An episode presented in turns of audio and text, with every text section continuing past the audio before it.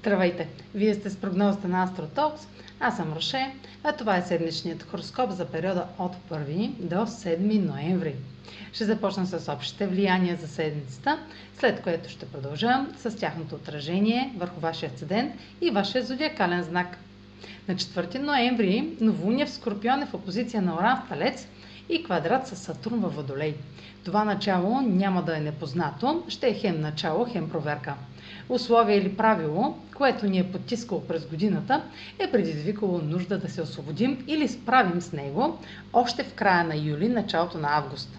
Резултат от нашите усилия е довел до неочаквани важни промени още тогава и сега е дошъл момент отново да съдействаме и да се заемеме с тяхното вграждане. Това е интензивен аспект и новото начало ще е с тенденция да промени рязко посоката и резултата от изборите ни. Опитайте се да запазите хладнокръвие, понеже налагането на контрол и напрежението са почти неизбежни. Вашите или чужди избори ще са в с принципите за сигурност и правилата на другите, което ще доведе до разтърсващи събития. Новите начинания ще изискват нов подход, но в същото време резултатите ще са трайни. Продължете с вече наличните ресурси и познатите методи, като вървите по пътя на най-малкото съпротивление на правилата на авторитетните фигури. Новолунието в Скорпион ще е мощно и интензивно и изборите направени сега ще имат ефект през следващата година, ако не и години напред. Динамична и бърза промяна в плановете е запазена марка на Оран.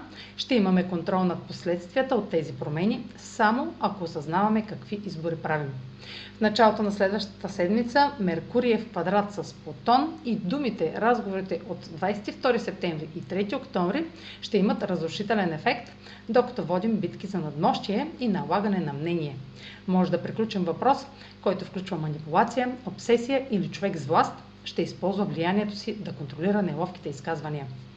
На 5 ноември Венера влиза в традиционния козорог, а Меркурий влиза в дискретния скорпион атмосферата ще стане по-сериозна и мощна.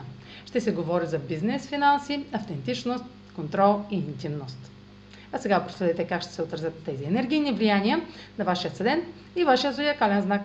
Седмична прогноза за седент Лъв и за зодия Лъв.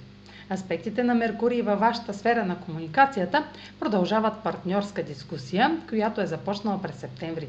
Следете за напредък, тъй като идеалите или оптимизма на другите са балансирани с вашите идеи.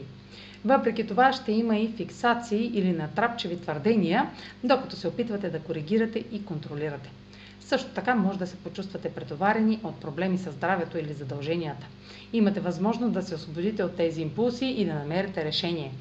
Новолунието в Скорпион попада във вашата домашна сфера и сочи нов етап, включващ дом, семейство, домашен бизнес или преместване. Това ще бъде предизвикано от радикални промени в професионалния ви живот и може да ви се отрази малко смущаващо.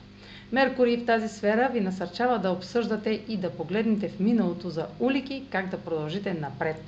Венера във вашата сфера на рутината може да засили грижата за себе си и отношенията с колеги. Може да бъдете насърчени да дадете повече на някого, но атмосферата е структурирана и дисциплинирана, така че е малко вероятно да направите жертва.